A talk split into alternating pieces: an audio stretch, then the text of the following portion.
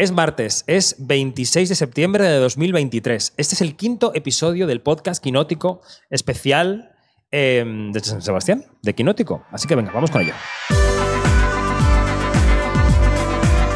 Kinótico, especial Festival de San Sebastián con David Martos. Kinótico.es.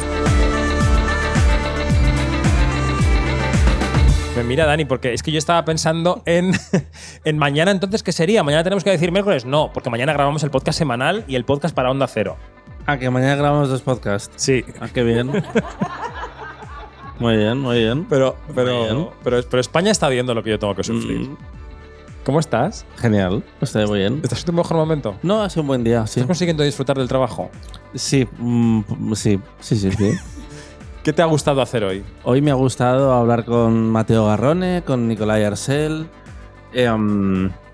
con una entrevista que no esperaba hacer con Guto Parente, director brasileño, que no pudo ver Jani, así que la heredamos nosotros porque somos muy buenos compañeros y nos pasamos las entrevistas.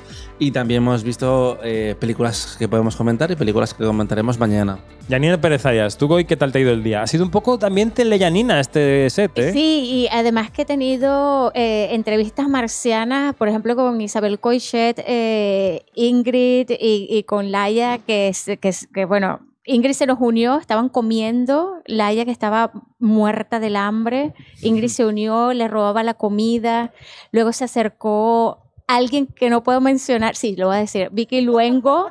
Ah, jurada. Fue muy cómico porque todas dijeron, no, vete, no puedes estar aquí, no te nos puedes acercar, porque claro, Vicky es del jurado, claro. Y ellas están compitiendo.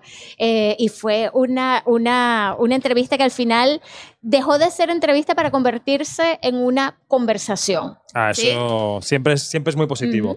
Y se nos une a este podcast una grandísima amiga de Kinótico a la que habéis escuchado, por ejemplo, quienes habéis oído los podcasts de Venecia, que es María Cusó de Raku. ¿Cómo estás? Buah, súper contenta de estar aquí en este set, porque vosotros no lo sabéis, pero es que están...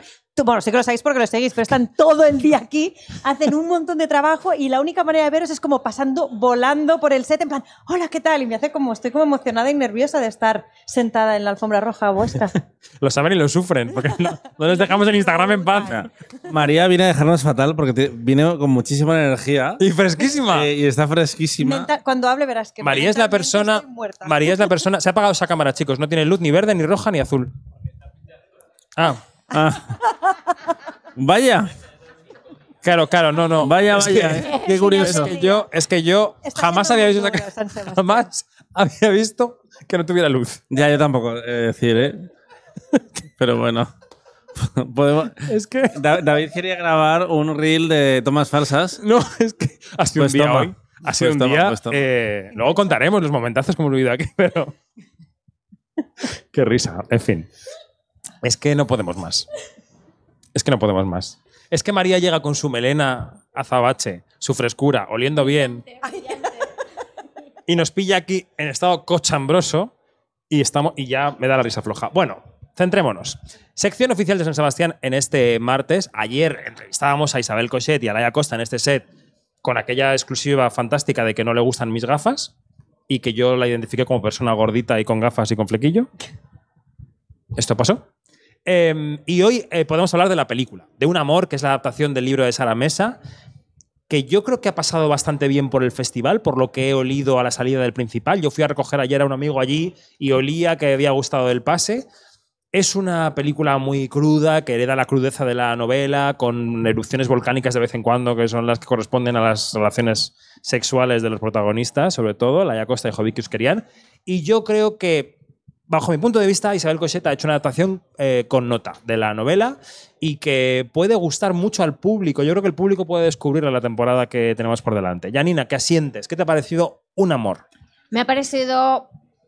tremenda, o sea, no esperaba menos de Isabel Coixet. Yo creo que con esta película, me decía ella hoy en la entrevista que ella no quiere admiración, lo que quiere es respeto, el respeto que se merece, que siempre se ha merecido, y yo creo que es una obra de una autora en una madurez increíble, que entiende de cine, que entiende cómo narrar, que entiende cómo dirigir a sus actores, y de verdad que Un amor está excelente. María. A mí me ha gustado mucho, no soy tan efusiva como Janina, hay cosas con las que no he acabado de entrar, sí que creo que es un ejercicio cinematográfico brutal y además creo que tiene una cosa que es muy positiva, que es que el libro de Sara Mesa es un libro que es profundamente incómodo, expresamente, o sea, tú cuando lo lees flipas con el libro, pero te genera una incomodidad, no es un libro que pase bien. Y cuando decías, creo que ha gustado, he pensado, qué bien escogido la palabra, porque yo creo que es una película que quizá gustará al público, no gustará, pero que les va a remover la entraña de una manera espectacular, y creo que esto lo ha hecho súper bien Isabel Coixet, que se toma algunas licencias con el libro y creo que... Bueno, al final ha dado mucho que hablar, ¿eh? De sí, la película. Pero yo soy un poco fan. Pero bueno, ¿eres poco fan o muy fan? Un poco fan, es que soy fan. Yo también. Yo soy un poco fan. El final me gusta mucho. Creo que está muy bien resuelto. Sí, sí. El final nos lleva también de alguna forma a la actriz con la que se ha encontrado Janina durante la entrevista de Un amor. Pero bueno, mejor no expliquemos por qué. Sí, para que la gente cierto. Una o no una puntos. Ok, vale. Vale, sí, yo le he entrevistado hoy. Vale. Yo dejo pistas y la gente en casa, si quiere, que las una. No, a mí un amor me gustó mucho, pero quiero recuperar un argumento de nuestro compañero Francesc Miró, que hoy no está aquí, pero ayer estuvimos comentando la película en la fiesta de Avalon, donde pasaron muchas cosas también. No. Pasó que yo me fui a dormir porque tengo que subir la newsletter. ¿Qué te pasó a ti? Yo dije que me iba a la 1:30 y llegué a las 3:30 al hotel, la verdad. Yo soy testigo del estado en el que estaba esta mañana desayunando. Devastado. Yo tengo una foto en el móvil que puede servir para hundir tu carrera. ¿La mía? Porque ella sale, como siempre, guapísima, la melena, oliendo, tal, y tú sales, en fin. Esta mañana, no de ayer. Como puedo, pero el argumento de Francesc, que me parece muy interesante, que él era un poco más tibio quizás, decía que ese ambiente malsano que caracteriza la novela de Sara Mesa, en la película se representa quizás más a través, o se recibe más a través del humor como incómodo, que no el mal rollo que estaba en el libro. Y yo se lo respondía diciendo que me cuadraba, que yo entendía por qué pasaba eso, y que no creo que era un demérito de la adaptación de Isabel Coixet, sino que es diferente el ejercicio que hace uno al leer un libro solo en su casa o en cualquier otro sitio, que te provocan una serie de sensaciones, y cuando tú estás en una sala de cine compartiendo una experiencia y tú ves algo incómodo, puede ser que te salga una risa incómoda, una risa, porque eso es una reacción que también pasa a veces con el terror, no te hace gracia, pero es una forma de extensar las muchas situaciones incómodas que hay en esta película. Y una vez que he compartido el argumento de Francesc, voy a compartir el mío, ¿vale? A ver qué os parece, que lo llevo, no tiene fin. Lo llevo preparando 2 meses y... Lo tengo calentito. Luis, ya sabe lo que voy a decir. Se está riendo detrás de la cámara porque espera una perorata. Redoble de tambores. Tenéis los personajes en mente, ¿no? Más o menos. Si estáis oyendo el podcast, tumbaos. El casero, bueno, en mi tesis es que los personajes protagonistas de la película representan la realidad política de este país. Pero esa tesis no es tuya. Es mía. La estás copiando. No, es literalmente mía, te la he contado yo. No es mía. No, sí. Quiero recibos. En fin. No, creo que no. Creo que no es mía. Y si no lo es, me he apropiado de ella. El casero es Vox, ¿vale? Uh-huh. La pareja de ancianos de los que cuida a Nat es el Partido Popular. Ella es el Partido Socialista Obrero Español. Hugo Silva claramente es Podemos. Los vecinos, que son Ingrid y Francesco Carril. Sí, son claramente ciudadanos. RIP. Y básicamente... bueno. ¿Y Sumar? No, Sumar lo meto en Podemos. Y Hobbit es claramente apolítico. Es el indeciso, ¿vale? Y ese es mi análisis de Un amor. Todo está ahí. Ve la película con ese filtro. España. Bueno, no, sí, yo se lo había oído, pero claro, dicho así en un podcast en directo, es rotundo. No sé cómo vas a reconducir esto. No, yo iba a decir que la pareja protagonista está brutal. Sí. Creo que Hobbit, que Euskerian hace un trabajo maravilloso de contención y de convertirse en un búfalo humano. Literalmente. Que a la vez es atractivo. Es decir, de una manera extraña y perturbadora, te conviertes un poco en Nat, que yo creo que ella tampoco sabe muy bien por qué le atrae ese hombre bestia. No, es mi teoría. Eso por un lado, sí, con Jobbik. Atractivo, entendamos. Sí, simplemente como poder de atracción. Yo no he dicho guapo, ni he dicho. Sí, tienes razón. Hay un magnetismo en ese personaje que es obviamente. Perdón, Jobbik, no es esto, eres tu personaje. Es repulsivo, sí, pero se convierte en magnético. Y luego Laia Costa ya ha constatado que puede hacer lo que le dé la gana. Como dijo Pedro Almodóvar de La Swinton, puede hacer de silla y te sientas encima. Es que lo hace todo bien. Y las miradas que le da a él en la escena, en una escena determinada, no voy a hacer spoiler, en la que le está rogando que se acueste con ella, con una mirada y los ojos metidos en lágrimas, ya le da un paso muy, muy firme para otro Goya. Total. Estoy súper de acuerdo. Es así. Y lo absolutamente. Y lo que decíamos antes de la novela de Sara Mesa, que yo creo que, claro, de Sara Mesa, que tiene una capacidad muy grande ella de describirte todo este proceso, porque en el fondo tú lo que haces es meterte dentro, intentar entrar en el universo de Nat, que es un universo muy particular. Claro, en la película Isabel Coixet no tiene esta capacidad. Ella me contó el otro día hablando, dice, yo no quería hacer una voz en off, no quería estar yo intervenir, y por lo tanto confía un montón en Laia Costa. Han creado para mí esta simbiosis perfecta, en la cual tú vas viendo todo el proceso que va pasando Laia, con lo que decías tú, con unos ojos que se humedecen, con una mirada que de repente se pierde, es una maravilla, o sea, hace 350 personajes en uno. Sí veo, yo no he leído la novela de Sara Mesa, sí veo algo en la historia de cierta obviedad en la maldad del señor de Vox que tú dices, ¿no? Uh-huh. Yo creo que la hostilidad de ese casero es a veces como un poquito demasiado estereotípica, ¿no? Como de dibujada con tiralíneas. Pero eso es cierto. Exacto, pero es que es común esto. Pero bueno, quiero decir que muchas mujeres han visto la película. Hay mucho casero de Vox. Hay mucho casero. Que sufren esas agresiones y que sufren esas agresiones de... Es que tú sola, ¿dónde vas? Pues normal que te miren mal y tal, ¿no, Janina? Cierto. Mira, recuerdo que ese personaje en la novela de Sara Mesa es también inquietante. Es inquietante, es un tipo que crea una aura. Sí, es muy hostil, la llama siempre niña, muchachita, cosa, o sea, la poca. La chica, la trata como una nada, ¿no? Entonces, claro, yo creo que Bermejo aquí está inmenso. O sea, le da el... pero le dibuja el personaje increíble, lo borda, pues. Sí. Pero también porque es una composición muy, muy física. Estamos hablando de Hobbit, ¿verdad? Del casero. Del casero.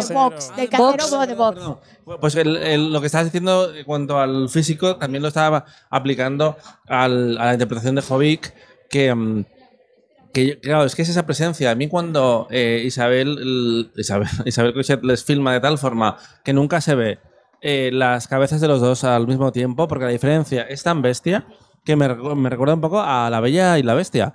Y yo, cuando leí el libro de Sara Mesa, que me gustó un montón y sí, me inquietó cuando lo estaba leyendo, pensaba que era infilmable. Y creo que esa atmósfera, aunque igual se represente la experiencia del espectador de una forma distinta a la que pasaba con el lector, está ahí. Y creo que el ADN se mantiene de esta historia. El final a mí igual me convence un pelín menos, pero no me molesta en ningún caso. Al rincón. Bueno, no, yo creo que está bien. Creo que Luis Bermejo, que es el actor que hace del casero, por llamarlo por su nombre, está muy bien. Creo que el reparto en general está muy bien, que Hugo Silva está bien, que Hugo Silva está muy bien, Francesco está bien. O sea que bueno, es una película a tener muy en cuenta. Oye, antes de pasar a la siguiente, que tenemos un tráiler. Que ayer se me olvidó darle paso en el podcast. ¿Cómo puede ser que yo diga al día 20 veces esto que voy a decir y se me olvide en el tráiler? ¿Se te olvidó? Ayer se me olvidó en el podcast. ¿Dirías que eres la única persona que se ha olvidado pasar el tráiler? No, no diría que soy la única persona. Es fuerte, ¿eh? Veamos 20 segundos de El Superviviente de Auschwitz. Me interesa su historia. Soy el superviviente de Auschwitz, pero nadie sabe cómo lo consiguió. La chica que dejé en mi país no sabe que estoy vivo. Quiero convertirte en una atracción. ¡Traidor! Necesito ganar. No puedes, pero puedes sobrevivir. ¿Merece la pena luchar por ella? Vamos. Estamos de vuelta en el podcast diario de Kinótico, después de este tráiler. Hablemos de Puan, que es otra película de sección oficial que codirigen María Alché y Benjamín Neistat, y no sé cómo he podido recordar estos nombres porque no he podido ver la película, aunque Benjamín lo conocía de Rojo, que es una película que estuvo aquí, y Rojo me encanta, me apasiona y me chifla. ¿Quién ha visto Puan? Venga, María. Yo, ¿no? Sí, entonces... Mira, a mí me ha gustado, soy bastante de su equipo, es decir, estamos... ¿De qué va? Si quieres, cuéntanos de qué va y luego... De hecho, parecerá un chiste cuando te cuente de qué va, porque está ubicada en Buenos Aires y habla de una universidad argentina en la cual el protagonista, por lo tanto, argentino, es profesor de filosofía. Esto tiene un poco de chiste, ¿no? Un argentino hablando de filosofía. Sí, ahora me van a matar todos los argentinos del mundo, dejadme ser irónica. Hola, no me mires así, David, ahora ya está. No, he pensado en una persona que habla mucho. Cuando lo has descrito, exacto, digo una persona que habla mucho. Yo podría ser argentina perfectamente, porque hablo mucho. Sí. Es igual, vamos a hablar de qué trata la película. En la Universidad de Puan, en Buenos Aires, muere un catedrático de filosofía y hay su segundo, que es una persona, digamos, de un perfil más bajo, mucho más tímido, pero que ha dedicado toda su vida a la filosofía y a la enseñanza, que daba un poquito por hecho, tampoco se lo había planteado mucho, que el paso siguiente sería coger su cátedra. ¿Qué pasa? Que llega otro profesor, que además es Leonardo Sbaraglia, con todo su sex appeal, que viene de vivir además en Alemania y parece que también querrá esa cátedra, entonces tendrán que competir un poco para conseguirla. Y de telón de fondo tienes un poquito... ¿Divertida? Sí, es que te ríes y además de telón de fondo te habla de la situación actual en Argentina, de las crisis, de qué está pasando con la economía, del gobierno, qué hace con las instituciones públicas, o sea, que tiene un poquito de todo y creo que está muy bien resuelta.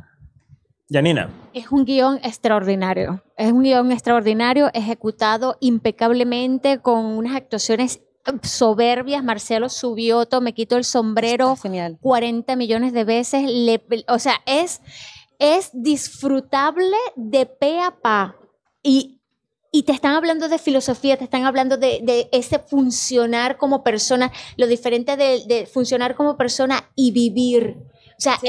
Es una cosa increíble. Yo creo que esto es un escalón más alto el que está haciendo Benjamín en compañía de María Alché y de verdad que wow, es una cosa increíble. Tengo entendido que Puan la compró un distribuidor español, que es La Aventura. Lamentablemente no vamos a tener al equipo aquí en el set de Kinótico por X, Y o Z. Es malísima gestión. No. Pero bueno, esperamos que algún día pues La Aventura nos proporcione la oportunidad. En entrevistas podemos vivir sin la 101. Sí, porque de verdad que sería increíble tenerlos aquí y hablar de la película, porque es un señor peliculón. Bueno, las películas argentinas suelen hacer un buen circuito de promoción en España, así que seguro que tenemos oportunidad de hablar con ellos. Dani, ¿qué? ¿Conchómetro? A mí me gusta una cosa de la película y es cómo combina dos cosas, que es las situaciones de humor puro que hay, que son algunas de ellas como humor absurdo casi incluso, y luego la melancolía que hay en el punto de vista del personaje del profesor protagonista. Y son dos capas que podrían no funcionar exactamente, pero creo que se integran de una forma muy orgánica. Y además la película también tiene un final emotivo, un final divertido, y una película que acaba bien, eso siempre suma un punto. Y la educación pública también es otro de los temas totalmente importantes que aparecen ahí, y los mamoneos y como al final pues estás en no me bailes el micro. Sí, eso. Es una peli interesante. Y de nuevo celebramos que haya comedia en la sección oficial, que no solo sean dramas. Y son dos argentinas intensos, las comedias hasta ahora también, que hemos visto. Y la americana, y Ex-Husbands también. Sí. Conchómetro. Tenemos varias interpretaciones protagonistas por ahora. Yo le veo Sánchez a Subiotto, le veo mucho chance. Sí, y en Un amor, que no hemos hablado de posibilidades de premio. A ver, Laia Costa está impresionante. Y Laia, vas para el baile. Sí. Claro, pero es que no puede ir todo el mundo para el baile, solo puede ir una persona al baile o dos. Exclusivo. O dos. Bueno. ¿Qué, María, vas a decir algo? No, un sí rotundo aquí. Muy bien. Dando... apoyo. Enseguida os contaremos qué entrevistas hemos tenido hoy en el set, pero hablemos de otras películas. Por ejemplo, otra película española, La Estrella Azul, de Javier Macipe, una película de nuevos directores que os sorprenderá, tampoco he podido ver. Tú la has visto, ¿verdad? La he visto y me he sorprendido porque de primeras te voy a decir una cosa, me da pereza. ¿Por qué? Porque dura 2 horas y 10 y creo que después de La Sociedad de la Nieve es la película más larga española que he visto en bastante tiempo. Porque y cerrar los ojos. Con nuevos directores, porque si una película está en nuevos directores... puede querer decir que no tiene el nivel de la sección oficial, que la han metido ahí un poco por tal, y de repente está teniendo muy buenas críticas esta película. Que Rebordinos la destacó al principio del festival. Sí. Y Javier Mancipe hace una cosa que me gusta mucho, y es que yo no sabía que la película estaba basada en hechos reales, pero es que huye completamente de la fórmula del biopic musical. Está situada en la época de la España del rock, de Héroes del Silencio, pero este músico hace una cosa como mucho más independiente en esa línea, pero como más...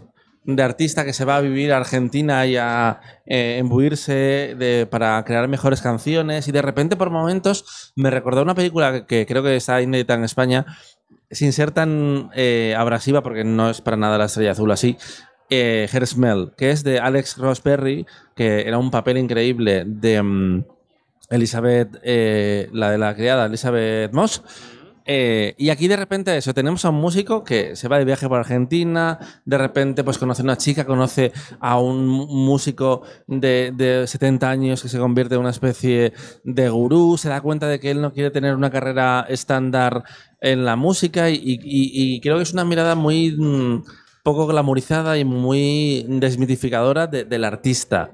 Él tiene un bofetón también de vez en cuando, porque por supuesto, ¿por qué no ser un poco pretencioso? Hay gente así. Hay gente así, ¿eh? Están más cerca de lo que crees. Pero me gusta cómo rema en contra de los lugares comunes de ese tipo de películas. Y creo que como debut es interesante. Esta persona, Javier Macipe, tiene una forma distinta de ver las cosas. ¿Puede que lo tengamos que tener en cuenta para los Goya, dirección Nobel? Como decíamos, tenemos dos nombres muy fuertes, que son Abrogago y sobre todo Estíbaliz Urresola, pero... No, sí, pero fría nominación. Sí, Javier Macipe yo creo que debería estar en el quinteto. Muy bien. Horizontes Latinos, El Castillo, de Martín Benchimol. Sigo alucinando con recordar los nombres. Los tengo un poco apuntados, pero me vienen a la cabeza. Estoy loco ya. ¿Martín estuvo por aquí? Sí. ¿Y quién no? Porque esto es un poco el hola. ¿Qué te ha parecido esta película? Que también salías diciendo maravillas de ella. Sí. ¿Sabéis una cosa? Estamos positivísimos en los podcasts por una sola razón. Porque yo no estoy viendo las películas. Sí. Falta esta parte negativa de a mí esto no me ha gustado. No, es que es una tendencia. Nos gusta todo porque yo no estoy para destruirlas. El Castillo. Pero fíjate que esta película te llena de una energía tan singular que yo no sabía que iban a venir... que se iban a acercar al set Justina y Alessia, que son las dos protagonistas. Olivo. Madre e hija. Saber ese momento cómo fue. Madre e hija. Y te abalanzaste sobre ellas. Yo me abalancé sobre esas dos mujeres. Pudieron haber gritado policía, policía, Janina. Pero es que de verdad, es que tienes la sensación que conoces a esa gente porque has estado metida en esa casa que es una mansión increíble en el medio de la... nada. O sea, en el medio de la pampa argentina. ¿Y cuál es el argumento? Y eso, el argumento es que como que esa mansión la heredó Justina, que fue asistente del hogar durante toda su vida. Y le dejaron el castillo. Y le dejaron el castillo con la condición de no venderlo nunca. Y claro... En el momento que Martín, que estaba por allí para otra cosa, ve ese mamotreto inmenso de lejos, se acerca y de repente pregunta, ¿y de quién es esto? Le pregunta a Justina. Justina es una mujer de rasgos indígenas. De hecho, ella es indígena y le dice, es mío. Y allí tú ves... Cómo ya estaba predestinado que se iba a hablar en ese documental, lo que se iba a tocar de cómo se destruyen los prejuicios de clase, cómo dos mujeres en el medio de la nada hacen por sobrevivir y por tapar todos los huecos que tienen ese castillo desvencijado. O sea, es de verdad meterse en la vida de estas dos mujeres y salir maravillado. De hecho, en Puan también hay un momento así de el profesor que se encuentra otra profesora que además es doctora en filosofía, pero de Colombia, que tiene rasgos indígenas. De Bolivia. Y tiene la sensación y la confunde y le dice, porque piensa que es la persona asistenta. Que cuida a la asistenta y le dice, soy doctora en filosofía y le venía a invitar a unas charlas que hacemos sobre filosofía latinoamericana. O sea, relájate. Escuchaba a Janina y pensaba en mi amigo Alejandro Maiso, que escucha mucho el podcast y dice, Janina tiene mucho peligro porque me vende todas las películas. Cuando Janina explica una película, ya directamente estoy comprando la entrada. Sí. Y es verdad que esta tiene muy buena pinta. Sí. Yo añadiría dos referentes a esta descripción que ha hecho Janina, estupenda, pero para entender un poco mejor la película, creo que podemos pensar en... un ejemplo es Muchos hijos, un mono y un castillo. Como si Julita Salmerón fuera, en vez de indígena, la matriarca, fuera primero la me imagino con el mandil. La ama de llaves, digamos, de ese hogar que de repente lo hereda con su hija. Y el otro referente es Grey Gardens, que es este documental tan famoso sobre dos ex ricas que están aburridísimas y se ponen un poco locas en esa casa gigante. Y yo creo que lo que hace en este caso es la madre y la hija, de repente saltan al otro lado de la esfera social, pero no pueden disfrutarlo del todo porque al principio hacen como sus fiestas y todo esto, pero al final acaban solas, aburridas, como peleando entre ellas. Es como muy divertido, pero también de nuevo creo que hay una capa melancólica, excéntrica. Es una película muy particular.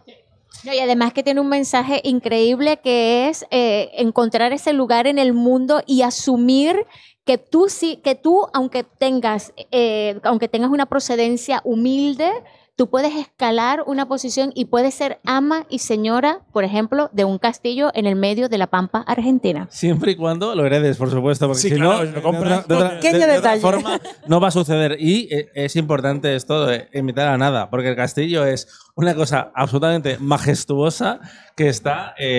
Que tiene luz eléctrica porque Dios quiere. De milagro. Efectivamente. Bueno, hablemos de las entrevistas que han sucedido aquí en este set hoy. Hoy hemos tenido, la verdad, la suerte de contar con varias de las empresas de las que más pintan en la distribución internacional de películas, en las ventas internacionales, en las carreras de las películas para llegar a los Oscar. Yo me siento muy afortunado de que hoy hayamos tenido estos testimonios, porque ha estado por aquí... Sara Colvin, que es la directora de adquisiciones de Neon, que es una empresa punterísima en esto. Ha estado Vincent Maraval, que es el CEO de Goodfellas, ex Wild Bunch, que es otra empresa que en Europa pinta muchísimo. Y luego han estado los dirigentes de Trust Nordisk, que es la empresa danesa por excelencia, que, claro, por ejemplo, ha llevado a los Oscar a Susan Bier, ha llevado otra ronda... O sea, que son gente que sabe de lo que habla. Y entonces vamos a ir a repasar un pelín esas entrevistas porque Vincent Maraval, ahora contaré la parte divertida de Vincent Maraval, le hemos hablado con él de muchas cosas, ¿no? Y él es un muy buen conocedor de la industria y decía que aunque le han jorobado bastante el plan de este año, él está muy de acuerdo con la huelga que está ocurriendo en Hollywood. Lo escuchamos. I'm totally supportive of, even if it causes me a lot of problem. I think it's not only I would say a fight for the actors, it's a fight for what will be the society tomorrow. Half of the job will be useless. My wife is a translator. She's probably out of job in 2 years. Yeah. So today we did the same with internet. Mm-hmm. When something arrives, you have to take the best and you have to put regulation because it can kill you. And today that's what is at stake. It's much more important than just getting a better fee for an actor. Bueno, es que este señor tiene que mover películas por todas partes y claro, y él también tiene miedo a la inteligencia artificial porque tiene la mirada europea y él también tiene miedo que no se compense adecuadamente a sus equipos porque teme las rebeliones, es completamente normal. Y durante la entrevista con él, de repente yo veo que él alza la mirada hacia aquel pasillo. Y hace así con la mano, como saludando. Y yo, ¿qué está pasando? Venía Claire Denis, la presidenta del jurado, acompañada de Christian Petzold, por ese pasillo que además viene de las ruedas de prensa, porque vendrían de no sé dónde, de deliberar, de ver un pase y tal. Y de repente, camino al baño. Claire, no sé qué, tal, no sé cuánto. Yo intentando hacer una pregunta, ellos gritando. Yo daba el paso al tráiler de Diamond Films para intentar taparlo un poco, pero cuando ha acabado el tráiler, que yo iba a retomar la entrevista, Claire Denis se ha metido en la entrevista, se ha sentado aquí en el suelo, se ha vuelto a levantar, ha dado la espalda a la cámara, ha saludado en español. Bueno, este era el sonido. ¿La chiva va de film? Yo no sé si podemos... Claire Denis is going to... How are you, Claire? We were talking about our work with directors. I'm fine. Okay, thank you for joining. We've done 6 films with her. But don't give the back to the camera because that's too bad. Thank you so much. Thank you, Claire. It's been a pleasure. Your back is very black today. Thank you. Hasta pronto, Claire. La vi en directo. Hay unas fotos que hemos retuiteado porque es que, de verdad, yo tengo cara como de estar como una vaca mirando al tren. O sea, ha sido un poco un momentazo de este set. Y luego contaré otro momentazo. Pero bueno, ha venido Trust Nordisk, como he dicho, y ha venido Sara Colvin de Neon. Dani, que tú también has estado escuchando la entrevista. Es una máquina. Es una ejecutiva americana. Los americanos son muy fuertes porque claramente les pasan unos trainings brutales y ellos te cuentan. Tú veías en sus ojos que pasaba el argumentario así. En 30 segundos, check, check, check, check. Son máquinas absolutamente. No he sacado nada. Bueno, un poco de ideario y sobre todo del marketing de la propia Neon, que en lo que son expertos. Llevan 4 palmas de oro consecutivas, consiguieron que Parásitos fuera la primera película extranjera. Era la palabra de la entrevista. De hecho, ella que venía a decir parásitos. Soy la que consiguió, no ha dicho eso, pero bueno, quiero decir, el mensaje es, somos los que conseguimos el Oscar para Parásitos, porque lo ha dicho varias veces en la entrevista, sintiéndose muy orgullosa y diciendo que ellos, ha venido a decir que ellos cambiaron la carrera del Oscar. Y una idea que ya... O leyeron cómo era la academia, perdón, para adaptarse a la nueva carrera del Oscar.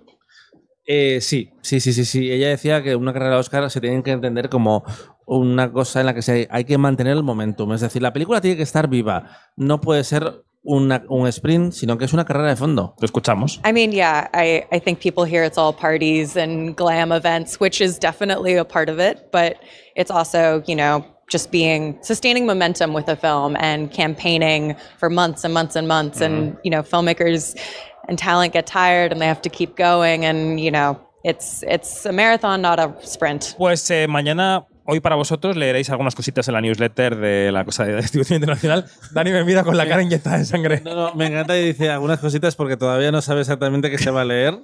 Porque no lo ha escrito. Porque no lo ha escrito. Pero bueno. La magia del directo. Más momentos del día. Fan Bingbing, una actriz internacional del carajo con 4 millones de seguidores en Instagram, se ha sentado aquí a decir que está encantada con San Sebastián, que le gusta el marisco, que le gusta la paella, que le gusta ver películas, nos ha dicho.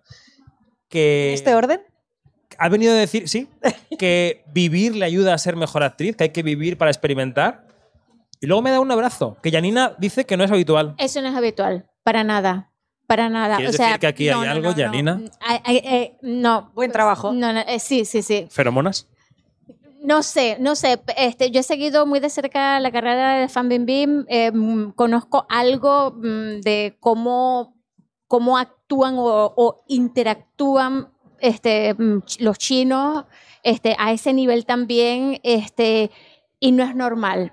Ese abrazo no es normal. Venía con 15 personas. Sí. Varias de ellas haciendo vídeos a la vez. Sí. De la entrevista. Sí, Fan Bingbing hay que reconocer o hay que recordar que es una grandísima estrella en China. Es decir, una grandísima estrella en China, es decir, el equivalente a ser una estrella en el universo. Bueno, y que ahora podemos decir también que ha tenido problemas con el gobierno chino. Sí. Que está aquí ahora, yo creo que está retomando su carrera internacional. Uh-huh. Y ella, pues un papel de jurado en el Festival de San Sebastián también le pone otra vez en ese carril. 4 millones de seguidores en Instagram realmente no quiere decir nada, pero... Yo no los tengo. No. Porque hay que contextualizar. China tiene sus propias redes sociales. Bueno, exacto. Claro, en las de China... Edu, nuestro técnico, ha hecho la cuenta.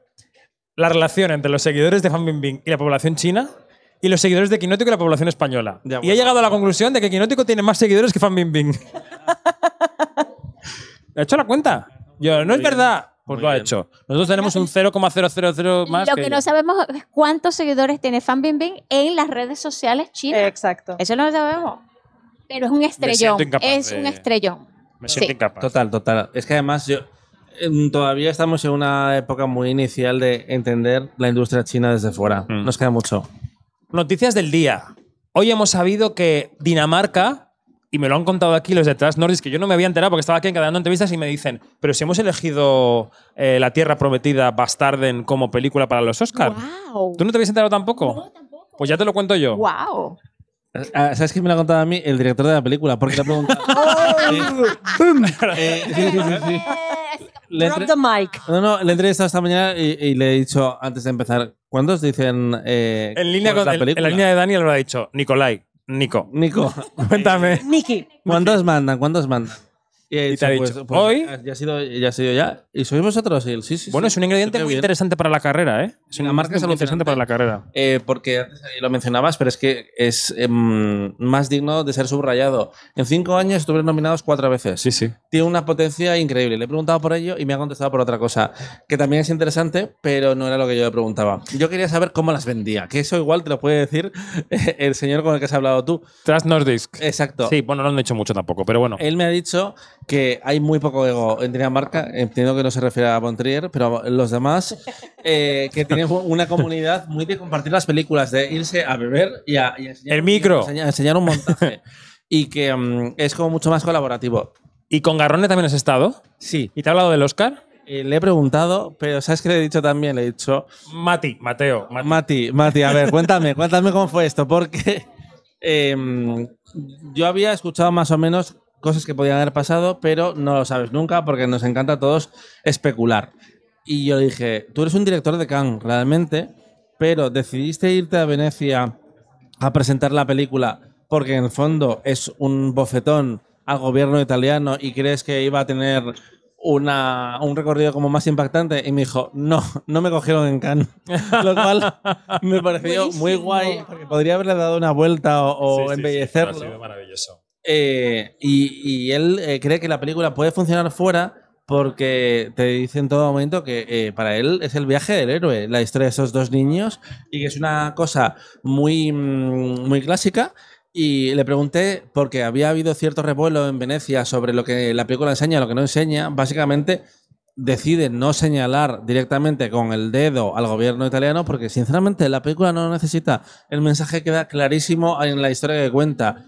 Y le dije, por si acaso, ¿rodaste algo más? ¿Tú rodaste como un epílogo? O Bayona, por ejemplo, contaba que él lo rodó todo porque quería tener opciones en la mesa de montaje de esto enseño más, esto enseño menos, esto es demasiado, no necesitan verlo. Y él dijo que el final, la película acababa ahí en todo momento. Y no tiene ninguna intención de seguir, porque tú, creo que todos se lo hemos preguntado y habrá siguiente. ¿Qué pasa? No voy a hacer llega... yo Capitán 2. No, lo tiene clarísimo. Hay más gente que ha pasado por aquí. Por ejemplo, el director artístico del Festival de Tribeca, que es francés, se llama Frédéric Boyer.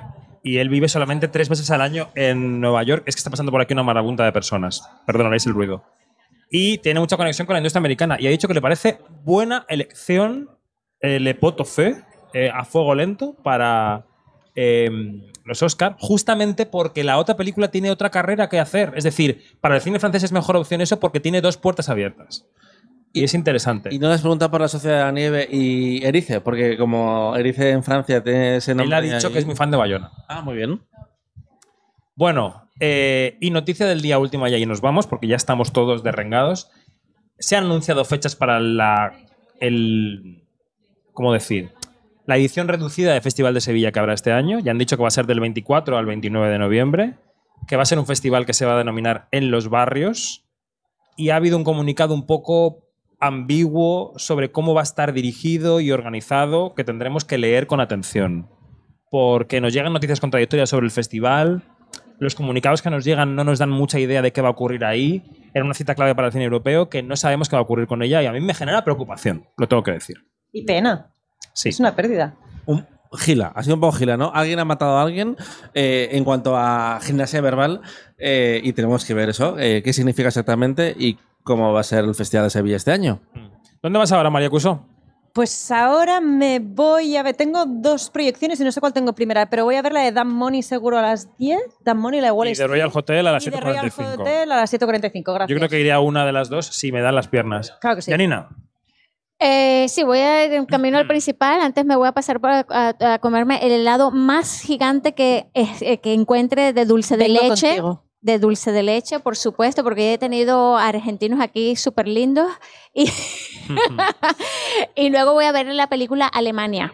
Ah, muy bien. ¿Y Dani? Yo me voy a The Royal Hotel y Débora Palomo me invita a la fiesta de un amor y es tentador. También. Es tentador, es que, Ayer fue a las 11:30, la de hoy es a las 12. Es a las 12. El sitio es guay.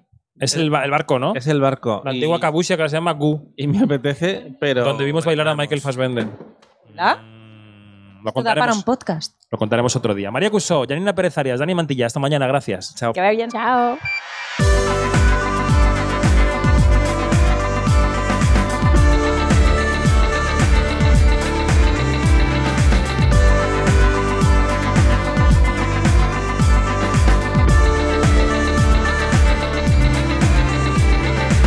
Es todo. Más información en kinótico.es, primera con K y segunda con C. Seguimos en San Sebastián y vosotros seguid ahí, por favor.